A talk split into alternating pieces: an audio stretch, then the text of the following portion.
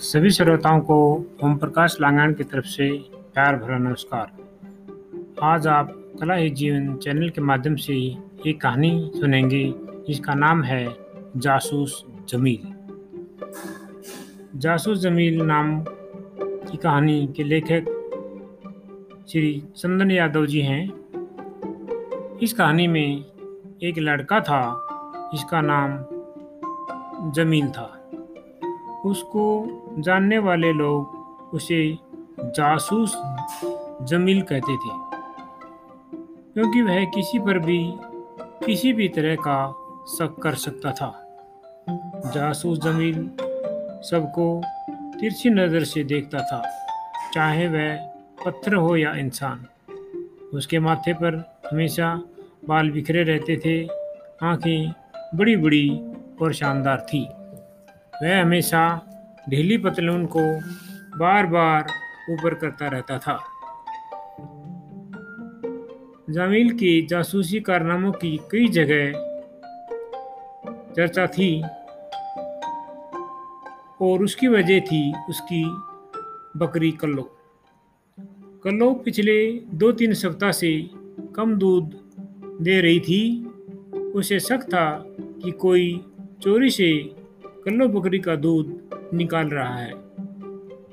जमील को अपने ही समान उम्र के पड़ोसी नंदू पर शक था, क्योंकि वह पहले से अधिक तंदुरुस्त हो रहा था। जब भी जमील और नंदू का आमना सामना होता, जमील नंदू को तिरछी नज़रों से देखता। जमील ने तय किया कि नंदू का पीछा किया जाए ताकि सही बात का पता लगे और चोर को पकड़ा जा सके। उसने नंदू का पीछा भी किया, परंतु सच्चाई का पता नहीं चल पाया। उसके बाद जामिल ने बकरियों पर निगरानी रखने का फैसला किया। जमील ने अपने अब्बू से ये बातें साझा की। जमील के अब्बू बकरियों को लेकर जंगल में गए। जमील भी उनके पीछे पीछे चल दिया।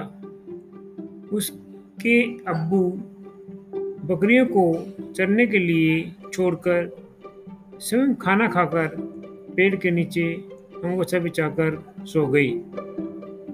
जमील आम के पेड़ की आड़ में बकरियों को देख रहा था कि कौन उनका दूध निकाल रहा है। इसी निगरानी में उसने सारा दिन बिताया। जमील बेसब्री से नंदू के आने का इंतज़ार भी करता रहा, परंतु वह नहीं आया।